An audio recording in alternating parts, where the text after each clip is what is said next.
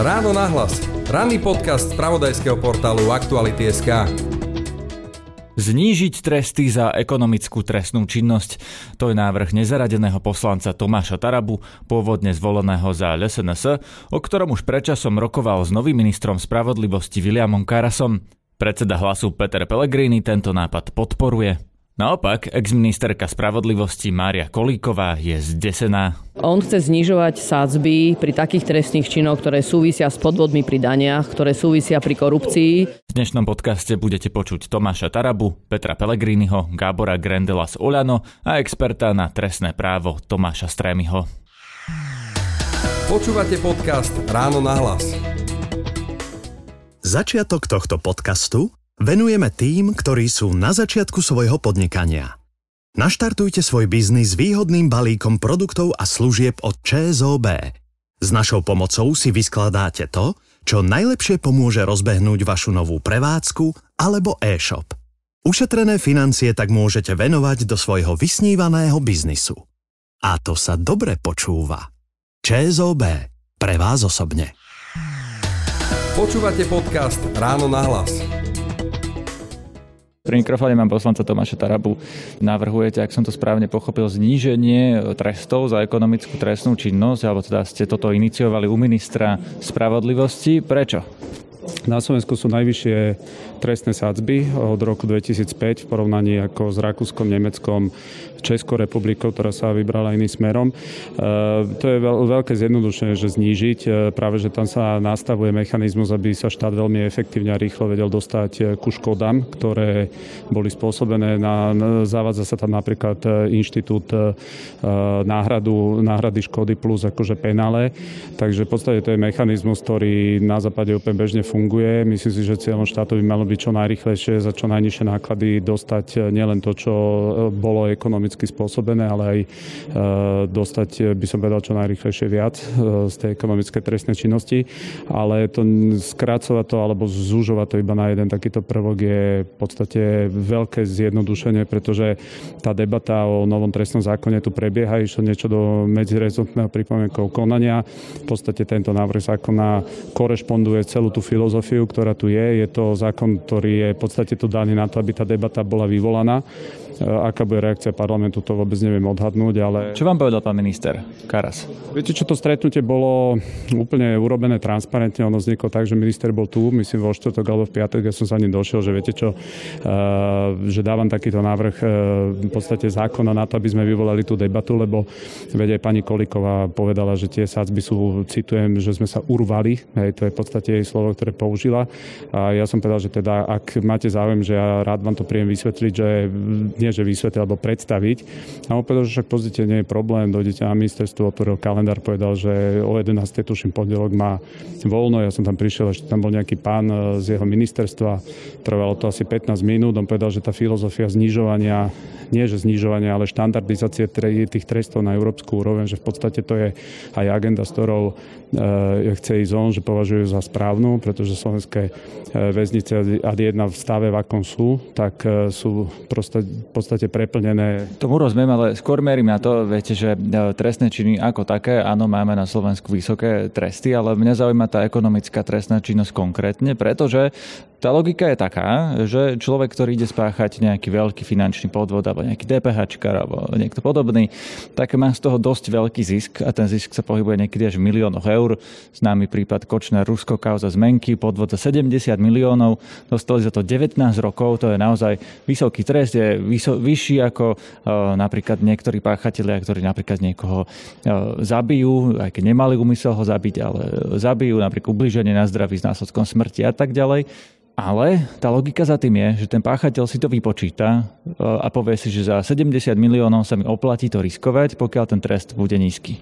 E, Slovensko v podstate máte zákonnú chartu ľudských práv OSN, ktorá vlastne hovorí, že každý štát by mal na nejakej hierarchii e, chrániť určité hodnoty spoločnosti. Na prvom mieste má byť život, lebo život neviete nikomu vrátiť, potom zdravie, ľudská dôstojnosť, na štvrtom mieste majetok, lebo ten majetok sa vrátiť dá. No a práve napríklad, ako ste spomenuli tento prípad, máte v podstate podstate v každej spoločnosti máte, máte bláznov, ktorí tak ako sme videli teraz pri vražde tých dvoch mladých ľudí, nemáte šancu, by som povedal, trestnými sadzbami úplne eliminovať to, že sa nebude páchať trestná činnosť. To je proste... Presne to, lebo to nie sú často racionálne skutky, ale tá ekonomická trestná činnosť sú racionálna, vypočítané. Ten páchateľ, ktorý ide spraviť ten miliónový podvod, ho ide spraviť, pretože tam je veľký zisk a malé riziko. No a práve preto my musíme absolútne eliminovať to, aby z toho mal akýkoľvek zisk, aj keby ten zisk dokázal mať.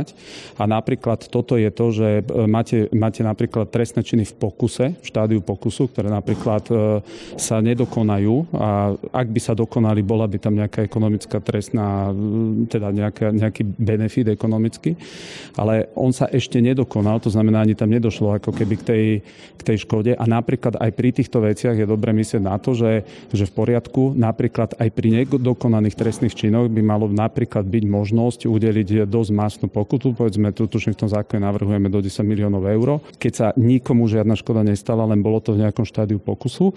No a toto sú v podstate tie mechanizmy, ktoré sú úplne na západe, by som povedal bežné, že máte napríklad aj spejákov, ktorí dodatočne dorobili dane s tým, že dostali dvojnásobnú pokutu a podobne. Takže toto je to, čo v podstate, ja si myslím, že na túto tému existuje v parlamente skôr e, zhoda názoru tej, tej logiky, že áno, ekonomická trestná činnosť vzhľadom na to, že je repasovateľná, je, je nahraditeľná, tak mala by byť veľmi vysoko penalizovaná, najmä čo sa týka v tej ekonomickej oblasti a samozrejme mala by zo sebou niesť aj ten postih, čo sa týka odsudenia človeka. Na Slovensku máme práve e, problém, že viete, boli tu DPHčkári, sú tu ekonomické trestné činy, korupčné e, trestné činy, e, ktoré sa napríklad táto vláda zaviazala, že bude trestať, že bude bojovať proti korupcii. A mnohí poslanci, či už teda napríklad v SAS, som sa o tom rozprával aj v Oľano, hovoria, že toto by bol krok proti boju proti korupcii, no, pretože by sa vlastne za to znížili sadzby, ako keby ešte vlastne argumentujú, že bohatý človek by sa mohol tou pokutou vysoko vykúpiť. Že taký Marian Kočner by mal tých 10 miliónov eur na to, aby zaplatil tú pokutu a nešiel do basy. No ak niekto urobí škodu, ja neviem, za milión a nastaví sa, že musí vrátiť dva, no tak e, vždy ten človek, alebo nastaví sa, že tri, alebo ja neviem koľko, no tak e, vždy ten človek je na tom horšie, ako keby e, bol v prípade, že sa mu niečo podarí. To znamená, že... No dobre, ale je na tom stále lepšie, ako keby šiel do väzenia za miliónový podvod. Pozitíve to je otázka, že tí, tí väzni Slovensko stoja tuším 30 na tisíc eur e, ročne. Hej, to znamená, že keď si štát povie, že áno, lepšie nie z náklady a niekoho dať na 15-20 rokov do väzby a nie získať od neho naspäť e, to, čo ukradol, plus e, podstatné násobky tomu naspäť, ale my sa nebavíme o tom, že tí ľudia by neboli trestne stíhaní, veď sú riadne trestne stíhaní, len otázka je to, že napríklad to, ako štát je dnes, má zviazané častokrát ruky, že sa ani k tým majetkom nevie dostať, tak jednoducho e, motivácia toho, aby tí ľudia ako keby zaplatili celú tú škodu, ktorú spôsobili plus násobky toho, tak táto, táto motivácia proste na západe bežne funguje a táto vec teraz stojí na tom, že či na Slovensku toho chceme alebo nechceme tak.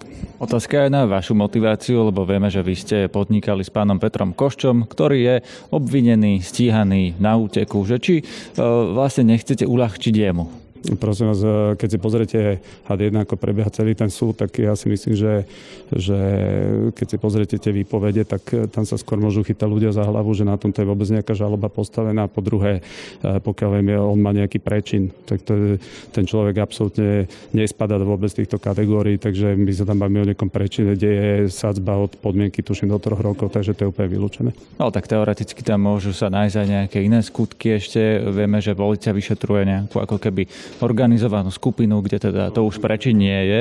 O tom neviem nič. Čiže vylúčujete, že by vašou motiváciou bol napríklad pán Košč, ktorý má teda e, veľký rozsah ekonomickej činnosti. Úplne vylúčujem, absolútne to s tým nič nemá. Pri mikrofóne máme ex-ministerku spravodlivosti pani Máriu Kolikovú, teraz poslankyňu za SAS. Dobrý deň. Dobrý deň.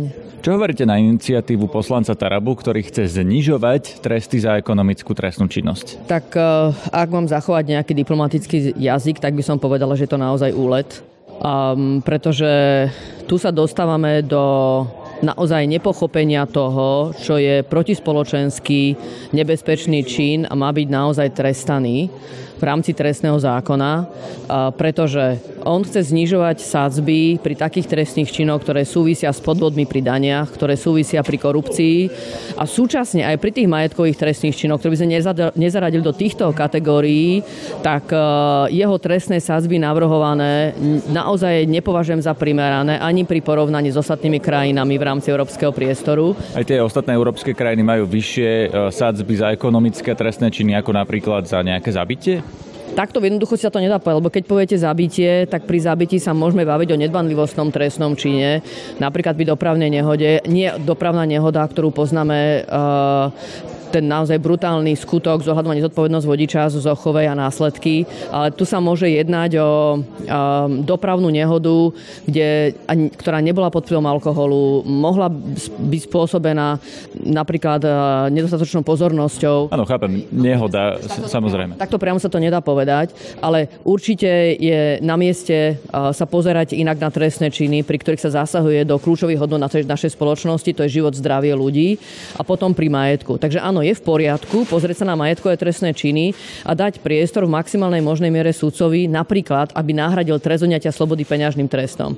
Ale potom určite treba stanoviť hranicu, pri ktorých to neprichádza vôbec do úvahy, lebo nemôžeme pripustiť, aby bohatí ľudia sa mohli vykúpiť z trestných činov, osobitne týchto majetkových. Takže treba stanoviť hranicu, kde to jednoducho nedovolíme. Že povieme si, že toto je tá hranica aj toho majetkového trestného činu, že tu jednoducho ten človek pôjde sedieť. No a kde by tá hranica mala byť? Čo by to malo byť e, napríklad z toho návrhu pána Tarabu, kde e, vy si myslíte, že on tú hranicu ako keby nemá? No on ju nemá vôbec. Takže on tam umožňuje vlastne pri tých majetkových trestných činoch dávať peňažné tresty a nemá zjavne potrebu si povedať, že pri tých závažných trestných činoch majetkových teraz dám už bokom to, že vstupuje aj do uh, znižovania trestných sazieb pre tie korupčné a daňové trestné činy, ale vôbec treba mať stanovenú hranicu nejakej majetkovej hodnoty, pri ktorej si povieme, že proste tu neprichádza do úvahy ten peňažný trest. My sme uvažovali niekde okolo hranici 250 tisíc eur škody, ak si dobre pamätám, ale každopádne to je na debatu, ale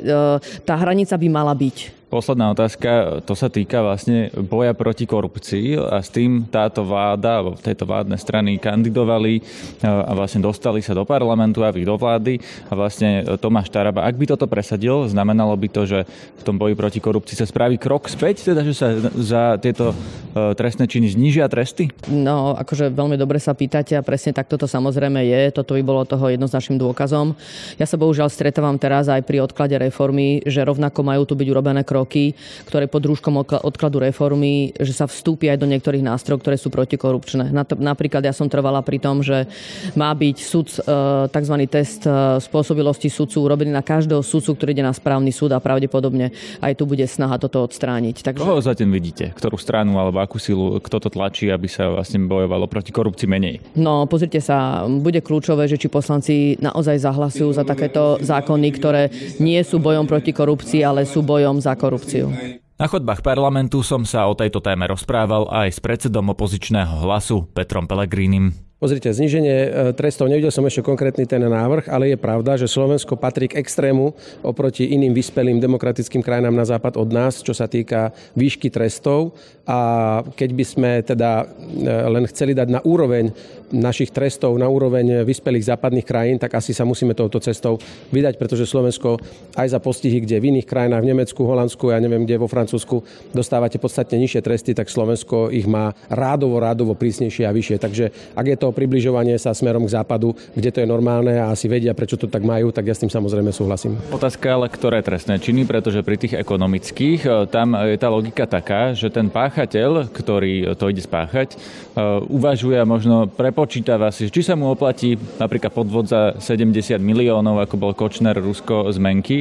A keď e, je zo súdov signál, že dostanete za to 19 rokov, tak zrejme zistia, že sa im to neoplatí. Keby ten trest bol nižší, tak by tieto veľké podvody v takejto e, rovine, akože v miliónoch eur, sa tým ľuďom oplatili. Myslíte, že takto rozmýšľajú aj nemeckí občania, aj holandskí, aj všetci ostatní, aj rakúsky a že tam majú od rána do večera miliónové podvody len kvôli tomu, že tam majú nízke tresty? Nemyslím, že toto má súvis. Samozrejme, že trest musí pôsobiť e, preventívne a musí odrádzať vás od toho, aby ste spáchali nejakú, nejakú trestnú činnosť, ale ja si myslím, že je to z väčšej časti aj o ľuďoch akým spôsobom e, sa správajú, či vôbec majú ochotu páchať trestnú činnosť bez ohľadu na to, aký je za to trest. Takže to sú dva pohľady na veci a ja si nemyslím, že vo vyspelom západnom svete podstatne nižšie a zmierlivejšie tresty spôsobujú to, že tam majú podvodov 500 krát viacej ako na Slovensku, nemyslím. Ale na Slovensku je ich dosť takýchto mali sme tradíciu aj DPHčkarov, aj všeličoho iného. Pozrite, Slovensko robí jednu chybu vo, veľkých, vo veľa oblastiach a robili sme ju aj my, že nahliadame na, na veľa vecí a veľa životných situácií s prezumpciou viny. To znamená, my podozrievame dopredu všetkých, že idú zneužiť akékoľvek opatrenie, akékoľvek nariadenie. A keď sa napríklad urobí jeden, jedna dobrá úlava, ja neviem, v daňovom zákone na pol strany, tak sa k tomu vyrobí ďalších tri strany rôznych paragrafov, ktoré majú akože brániť e, kadekomu v tom, aby to nezneužil a nakoniec sa to stratí až účinkom. To je taká naša natúra. E, podozrievame starostov, primátorov, že všetci idú kradnúť a preto máme tak komplikované verejné obstarávanie, že pomaly neviete obstarať ani jednu autobusovú zástavku. Toto sa musí skončiť pán no hovoríme o trestoch. Neviny na ľudí a tých jednotlivcov pochytajme, ale teraz nemôžeme kvôli tomu, že sa to niekomu páči, teraz všetkým hroziť basou, hrdelnými trestami. Takže v tomto prípade... Nie všetkým, iba tým, ktorí to spáchajú, ktorí to sú dokážu. Pán kolega, sme e, demokratickou krajinou, chceme byť, chceme. Chceme sa približovať kvalitou života a úroveň spôsobu života západným krajinám, chceme. A ak aj toto je prispôsobenie sa vyspelým krajinám, tak ja s tým samozrejme nemám žiaden problém. Keby to v iných krajinách bolo e, ešte prísnejšie, tak určite mi svieti výkričník. Ale keďže viem, že to bude len priblíženie sa západnému svetu, kde to už dávno a dlhé roky takto majú, tak v tom zase veľkú vedu nevidím. Za vládne strany som oslovil poslanca Gábora Grendela z najsilnejšieho koaličného hnutia Uľano. Nebudem hlasovať za návrhy pána poslanca Tarabu a nesúhlasím ani s nimi. A keby to bolo vo vládnom návrhu zákona, lebo tak pán minister Karas sa s ním o tom rozprával? Rozprával sa s ním o tom preto, lebo pán poslanec ho oslovil, že má taký návrh a chce s ním o tom hovoriť, ale neviem o tom, že by e, pán minister mal takúto iniciatívu alebo že by niekto z vládnych poslancov mal takúto iniciatívu, takže ako z tohto pohľadu podľa mňa to vôbec nie je téma dňa. V programovom vyhlásení vlády si nespomínam, že by sme mali mm, čo i len náznak e, niečoho takéhoto. Naozaj sme skôr naopak e, slubovali ľuďom intenzívny, účinný, efektívny boj proti korupcii, takže predpokladám, že koalícia bude pokračovať e, v tomto trende, tak ako si to predsavzal v programovom vyhlásení. Áno, len teda trestný zákon je v medzirezortnom pripomienkovom konaní, môže sa do neho všeličo dostať, tak vy teraz tu na mieste hovoríte, že určite nezahlasuje klub Olano za žiadne zníženie trestov za ekonomickú trestnú činnosť. Takto klub ako taký o tom zatiaľ ani nerokoval, čiže nebudem hovoriť za klub, hovorím za seba, že určite za návrhy pána Tarabu nebudem hlasovať. Aj keby to bolo návrh ministra spravodlivosti. No ale taký návrh ministra nie je. Ale môže byť. Preto sa vás na to pýtam do budúcna. No ak je to v medzirezortnom pripomienkovom konaní, tak tam je nejaké znenie už hotové, takže asi ani nemôže byť. Proste nemyslím si, že niečo také vôbec príde. A ak príde, tak by to bolo podľa mňa v rozpore s programovým vyhlásením vlády. Čiže podľa mňa s niečím takým člen vlády viac menej ani nemôže prísť. Počúvate podcast Ráno na hlas. Pri mikrofóne mám profesora trestného práva Tomáša Strémyho, ktorý písal knihu napríklad aj o daňových podvodoch, teda karuselových eh, podvodoch s daňami. Dobrý deň. Dobrý deň, prajem. Pán Strémy, prečo sú za ekonomickú trestnú činnosť na Slovensku také vysoké tresty. Pamätáme si napríklad Mariana Kočnera s Pavlom Ruskom, ktorí dostali až 19 rokov. To je v niektorých prípadoch viac ako napríklad za zabitie alebo za e, ubliženie na zdraví a podobné trestné činy. Prečo sú tieto tresty také vysoké? Tých dôvodov je viacero, ale najmä tá skutočnosť, že po prijatí nového trestného zákona, nového trestného poriadku, teda, ktoré sú účinné od 1.1.2006, sme si nastavili tie hranice tak, že nie, že sme dekriminalizo- dekriminalizovali, ale skôr kriminalizovali spoločnosť a to v takom ponímaní, že predtým bola škoda viazaná či už na minimálnom mzdu v súčasnosti de facto každým rokom sprísňujeme tresty, lebo ako náhle aj inflácia a platy idú vyššie, e, škoda ako taká, aby bol spáchaný trestný čin, zostáva rovnaká. To znamená, ak v roku 2006 bola škoda minimálna, respektíve malá škoda, ako to máme v trestnom práve, 266 eur a 1 cent, tak v súčasnosti po tých 16 rokoch škodu máme stále rovnakú a tá osoba naozaj ide sedieť e, za takú škodu, na 266 eur 1 cent, rovnako ako v roku 2006, čo podľa môjho názoru nie je správne a treba sa zamýšľať nad tým, keď bude minimálna mzda od 1.1., či budeme zvyšovať aj e, malú škodu aspoň na tú hodnotu 700 eur. Podľa môjho názoru aj v tom návrhu, ako bolo uvedené, ktorý je v MPK 500 eur nebude postačovať, lebo zase budeme de facto len každým rokom budeme sa, sa budú sprísňovať tresty, pretože zase to bude nevýhodnejšie pre páchateľov. To ale hovoríme o treste vlastne pre tých menších páchateľov, pretože tá hranica je naozaj, toto je keď niekto ukradne tri bicykle a podobne, tak už spácha trestný čin, alebo keď niekto ukradne niečo v obchode.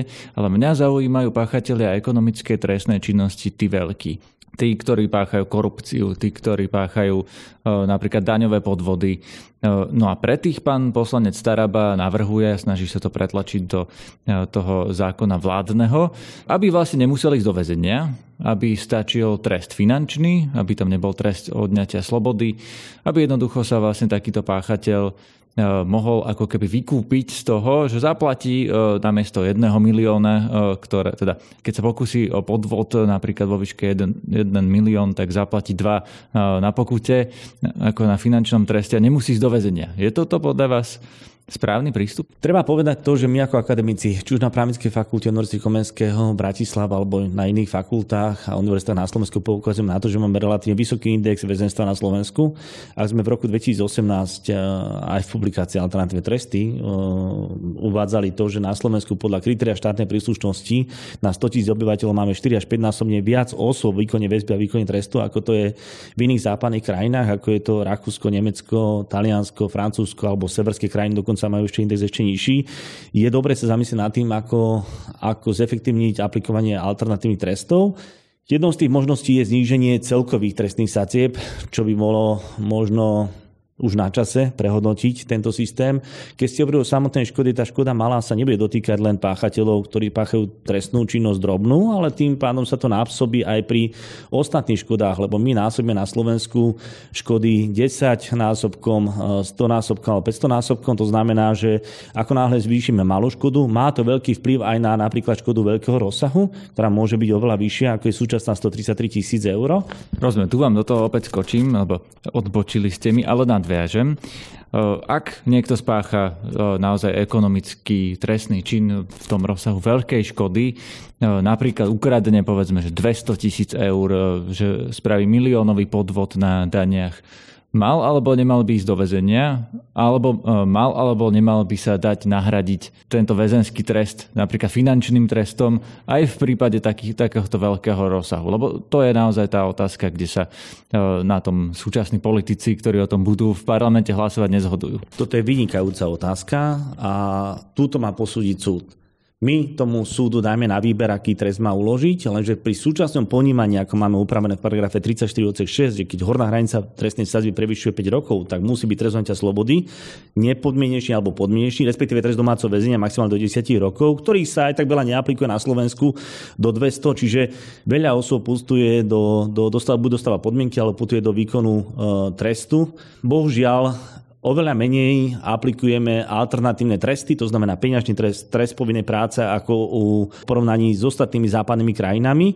Buď sa to dá riešiť znížením trestných sadzieb alebo s upravením ustanenia paragrafu 34 odsek 6, kde môžeme dvihnúť e, tú hranicu nad 5 rokov na 10 rokov, kde de facto uvoľníme ako keby súdcom ruky, ktorých majú zviazané teraz, lebo ako, ako náhle trestná sadzba prevyšuje 5 rokov, tak musí ten súdca uložiť trest slobody alebo trest domáceho väzenia.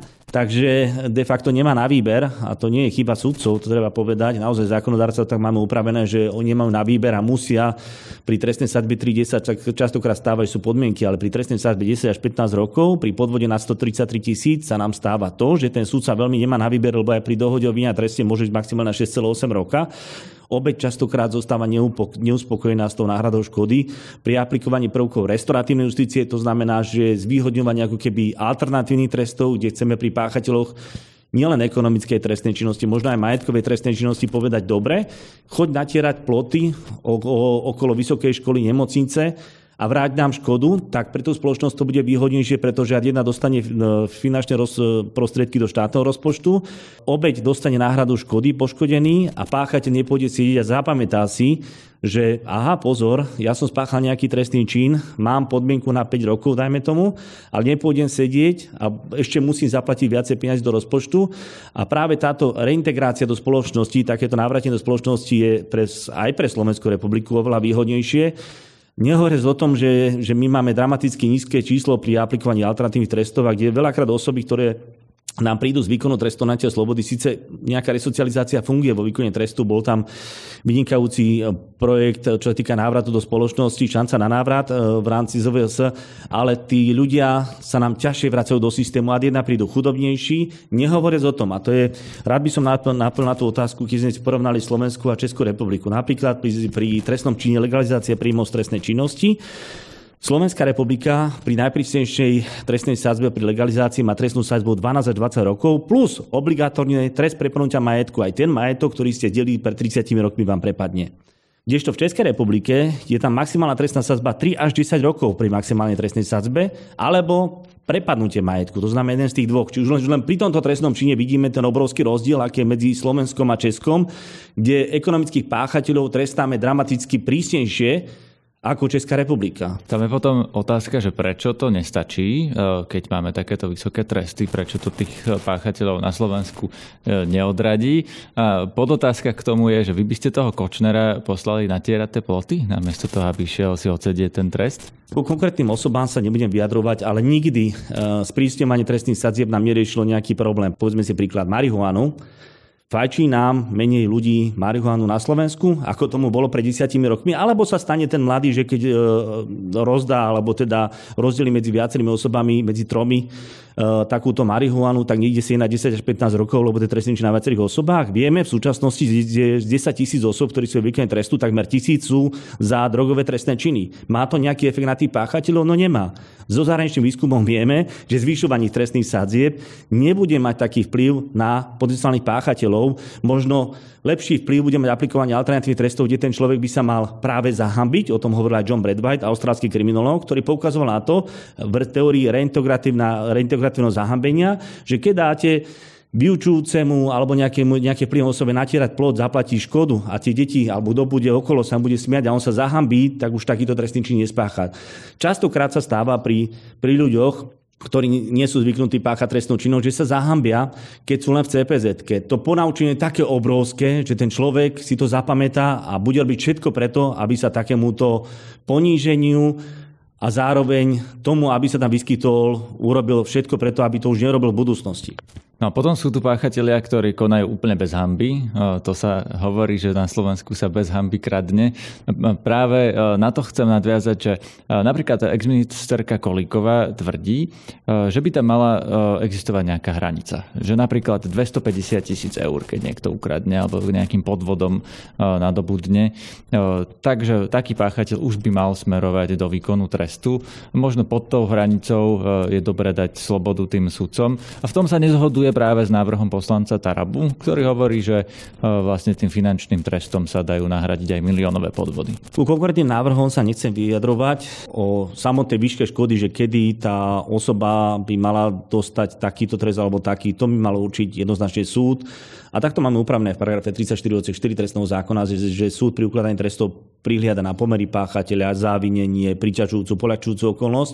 Ale v súčasnosti je to naozaj tak, že keď horná hranica je nad 5 rokov, tak musí on žiť trest slobody tak si myslím, že je tu tá otázka, že, že poďme tú trestnú politiku možno robiť trošku inak a, a dajme väčšiu možnosť súdcom práve pri tom formálnom materiálnom poňatí trestného tak ako to bolo v minulosti v zákone 140 roku 61, že ten súdca aj pri zločine má materiálne poňatie trestného činu a mal na výber, že aký trest tomu páchateľovi uloží, lebo nechceme predsa, aby 18-roční chlapci nám išli sedieť na 10 až 15 rokov do výkonu trestu a tá návratnosť pre spoločnosť aj pri tej demografickej krivke, ktorú máme v súčasnosti na Slovensku stále, e, bude pre Slovenskú republiku nevýhodnejšia a lepšie nám je integrovať takýchto ľudí do spoločnosti, aby znovu sa stali platnými členmi spoločnosti, aby znovu, keď sa vrátia z výkonu trestu alebo z výkonu trestu takého alternatívneho, kde sa nám skôr zaradí do spoločnosti a bude prínosom aj pre štátny rozpočet, aj pre spoločnosť ako takú.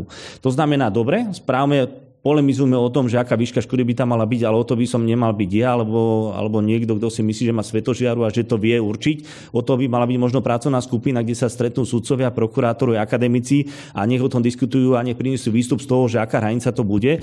Avšak... Mala by byť vôbec nejaká? To je stále ten istý spor medzi pani Kolikovou a pánom Tarabom, ktorý tvrdí, že nie. E, miliónový, 10 miliónový podvod, dajme mu dvojnásobnú pokutu e, a Kolikovou na druhej strane, ktorá hovorí, že od určitej hranice ten páchateľ takéhoto naozaj e, veľkej ekonomickej trestnej činnosti by mal ísť do väzenia. Aj súd môže e, mimoriadne znížiť trest. To znamená, že aby som to ponechal na súd, a ťažko povedať o nejakej hranici, kedy áno a kedy nie. Čiže aj pri 10 miliónovom podvode by stále mal byť možné napríklad nahradiť ho finančným trestom alebo tým alternatívnym, napríklad ste povedali, že povinnou prácou, e, niečo také? Veľmi záleží od výšky spôsobenej škody. V súčasnosti to takto nastavené nemáme. To znamená, môže či už len prokuratúra a potom to schvaluje súd, alebo súd samotný dať nižší trest, ale nie pri takých vysokých trestných sadzbách, ako máme pri oblasť závažnom zločine. Už veľmi sa nemôže pohybovať, že takému, také osobe dá podmienku. To znamená, ten súd má zviazané ruky. Možno sa rozprávať o tom, e, že či tým súdcom rozvezia ruky, aby naozaj pri zločinoch a v niektorých ojedinelých prípadoch, lebo to mimoriadne zniženie trestu nie je, že sa robí frekventovanie často, ale je to mimoriadne a za mimoriadných okolností možno diskutovať o tom, že by ten súd mohol uložiť aj, aj nejaký alternatívny trest. Počúvate podcast Ráno na hlas. To je na dnes všetko. Počúvajte aj naše ďalšie podcasty. Upozorňujem špeciálne na nový krimi podcast Mafiánsky štát. Cez víkend vyšla už jeho štvrtá časť, tento raz o policajnej mafii a o tom, ako si delila úplatky, koľko komu a za čo. Mafiánsky štát nájdete po prihlásení do služby Aktuality navyše. Na dnešnom podcaste sa podielal aj Matej Ohrablo. Pekný deň želá Peter Hanák. Všetky podcasty z pravodajského portálu Aktuality.sk nájdete na Spotify a v ďalších podcastových aplikáciách.